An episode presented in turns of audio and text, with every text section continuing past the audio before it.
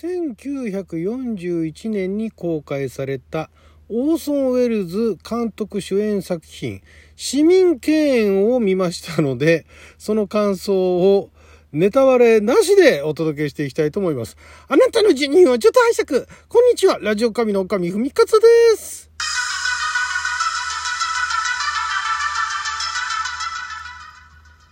映画トーク、今更シリーズでございますけれども、市民権ね、やっと見ました。もう名前はね、散々聞いてるし、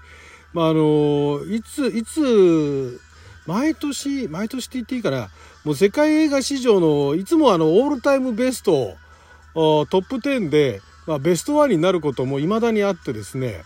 えー、まあ、ずっとあの昔からね、まあ、映画好きとしてはそのタイトルはしていたわけですよ。でも1941年の映画ですよ。もうあのパブリックドメインで、えー、どっか探したらタダで見られるみたいなね、そんな感じの作品なんですけども、なかなかね、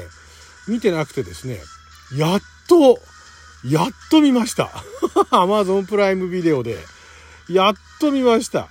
で、これね、まあ、の当時ね、1941年に衝撃を与えて、で、その後、いまだにその、えー、映画史上、世界映画史上、ベストと言われる作品、どんなもんかと。で思って見たんですがなるほどなるほどベストだなと。まああの何でしょうね分かりやすく言えば、まあ、まずその1941年当時の人たちの感覚からすると、えー、日本だったら何かな、まあ、あのアニメアニメで例えましょうかずっとそれまでアニメっつったら「サザエさん」とか「ドラえもん」だったと。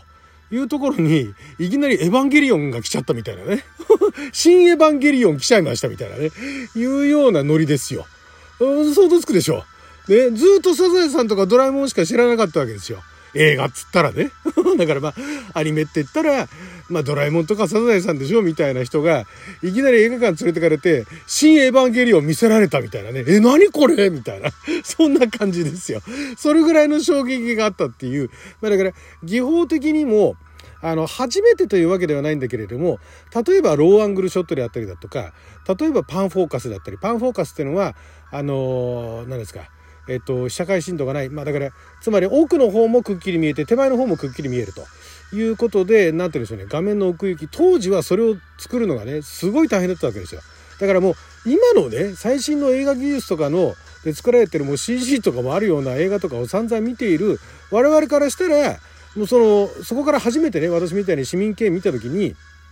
映像的に、おお、これはすげえっていうのは正直ないわけですよ。正直ないんですけども、ただ1941年もう戦争中ですよ。第二次世界大戦をね、もう始まってる頃かなんかにこれ作ってんのっていうのはね、そう考えると、その当時の人たちの衝撃はすごいものだと思うし、それ以降に与えた影響っていうのはすごい大きいんだなっていうのはよくわかりました。もう作り方としてもなかなかね、その、なんでしょう。テンポもまあ別に当時の作品がみんなゆっくりってわけじゃないですけれどもで私もあの50年代の作品は、えー、かつてねやってたお仕事のまあ都合でねお仕事の都合っていうかお仕事で、えー、50年代の作品だとか60年代の作品ってのは結構見てたんですけども、まあ、そのそれより前にね41年にこんな作品が出てたんだと思うとそれはすごいなと思いましたね。でまたそのお話がただその映像技術的にねまあ、カット割りだとかそういったところもすごいしあと何でしょうね構成ですよね。お話の構成、えー、フラッシュバックが入ったりだとかね。過去の回想シーンが入ったりだとか今じゃもう当たり前にもうねあの使われてるしむしろ何だったらその回想シーンはなるべく使わない方がいいとまで言われてるようなまあでも使ってますけどもね。あいいようなそういう時代にでその過去のその1941年にこんなものがね回想シーンとかも多分当時斬新だったと思うんですよ。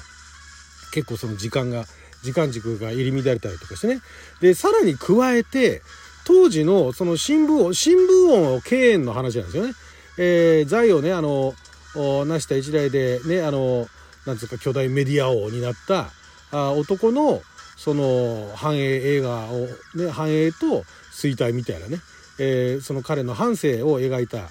物語。まあ、あの子供の頃のシーンもあるんですけれども、まあ、その彼がいかにして財を成していかにして、ね、亡くなっていったかみたいなところを描いてるんですけどもそのモデルっていうのが実はいて新聞王ケーンなんですが当時の新聞王ウィリアム・ランドルフ・ハーストがモデルになっていてでさらにそのハーストには愛人がいるんですけどもその愛人もこの新聞王ケーンのね市民ケーンの中には出てきててでそういったことからその公開前にかなりあの妨害運動があったらしいんですね。で、えー、第14回アカデミー賞では作品賞など含めて9部門にノミネートをされながらも脚本賞のみ受賞されてたと。でその脚本賞もハーマン・ジェイ・マンキウィッツとオーソン・ウェルズの共同脚本という形になったんですね。もともとハーマン・ジェイ・マンキウィッツさんの脚本なんだけれども、まあ、あのオーソン・ウェルズと共同連名で最初はねオーソン・ウェルズ脚本という形になるはずだったのが連名になっててでどっちがねこの新聞王のネタでやるかっていうのでどっちが先に言い出したみたいなところでも揉めたらしいんですけどもそこら辺はその揉めたところそのねどっちが先にとかいうところはないんだけれどもその脚本家がいかにこの脚本を書き上げたかっていうところについては、えー、マンクっていうえー、これまたあの別の映画も最近の映画ですけれどもあのー、て言うんですか、えっと、今ネットフリックスで見ることができますけどネットフリックス映画で作られていてでそれも見ましたんでね後でまたあの時間があったらその感想トークも上げてみたいと思うんですが、まあ、これ今ね全くその市民権を見たことがないっていう人が今見たらどうなるかっていうところで、まあ、長い長いっていうか2時間弱なんですけれどもさすがにやっぱり構成だとかは今とは違うんでね。構成あのものの見せ方とか。ただかなりエンタメ寄りというか結構その見せ場見せ場っていうのがあってそこをちゃんと見せていくっていうところをやってるのでなんだかんだ飽きずにあのまあだからお話の中身のねそのいかに新聞王が、ね、どんどん手を広げてってでそのなんかあの愛人をね愛人となる女性を見つけたりだとかあとなんか正解に進出しようとして失敗したりだとかっていうのがどうなったかっていうそういうようなことに興味がない人にはちょっときついかもしれないけどただそうそれでも何でしょう映像技術的な見せ方でかなりカバーしてるところがあるなカバーっていうかそこで飽きさせないようにしているっていうところがあってそこが面白かったですね。例えばだからあの部屋の中で何かこっち側に向かってねあのいるシーンでも顔が影で全然見えないとかね。それをわざとやってるわけですけども。そういうその光と影の使い方っていうのも多分1941年代にねこれはなかなか新しいんじゃないかなと。思うんですよ。でこのまたあのオーソン・ウェルズって元舞台舞台やってた人なんですよね。劇団持ってて。でその自分たちでその舞台やっててで自分も出てたみたいなね。いうようなことをやられていた人でその人もだから舞台やった時もちょっとそのえ市民権取る前後あたりはすごいあの天才と評されてはいたんだけれどもちょっと最近当たってなかったと。で作品がなかなかヒットして伸び悩んでいったと。いうようなところもあってで、え、その彼の才能に目をつけた、まあ、プロデューサーが目をつけたんでしょうかね。最終的に自分でプロデュースしてるってことになってますけども、まあ、そこであの映画やらんかと。いうことであ別の映画がその前にあったのかな。まあまあそういういろいろ流れがあってえー、市民権が登場してで世界映画史上ベストワンとなっているっていうね、まあ、確かにそのインパクトがあった。まあだからいまだに例えばあの「マトリックス」といえばあのバレットタイムみたいなねことを言われたりするじゃないですか。それのもっとすごい版ですよ。最初になんかすごい衝撃的なねやっぱりその映像映画っていう新しい映画が新しくなった時っていうのがあまりにもその強烈なインパクトだったんで未だに語られていてでそれがやっぱりあのベースになってると。だから日本の娯楽映画だと、まあ、ハリウッドでもありましたけど黒澤明がね黒澤明監督作品がまああの未だに語られるようなものだったりとかそこらに近いものがあると思うんですよね。であとね、まあ、これ第3の男の方がなおさらそうなんですがオーソン・ウェルズね私に似てんですね。自分で言うのもなんですけどね第3の男に出ていたオーソン・ウェルズ第3の男にを見てあの昔ね学生時代だったかなあの舞台関連のねその後輩ね「いや岡部さんそっくりな人出てますよ」っつってそんな古い映画に？って思ってその時は気にしてなくて見てなかったんですけど後々ね、この市民権をよく見て、あ、なんかどっかで見たことあるような顔が出てるなと思ったら、あ、なんか俺似てるなと思って、で、第三の男を見ると、なおさら似てんですね。特にね、当時市民、あ、じゃないや、第三の男のオーソン・ウェルズってのは30代だったかな。40代差し掛かる30代ぐらいの頃ですけど、えー、30代、40代のね、頃の私にそっくりなんですよ。ある、ある角度から見るとね。全部が全部じゃないでしょ。ある角度から見ると、いや、確かに似てるわ、これつってね。なんかそんなこともあって、ちょっとね、オーソン・ウェルズに親近感を覚えつつも、この市民権はね、まあなかなかあの、モノクロなんだけれども、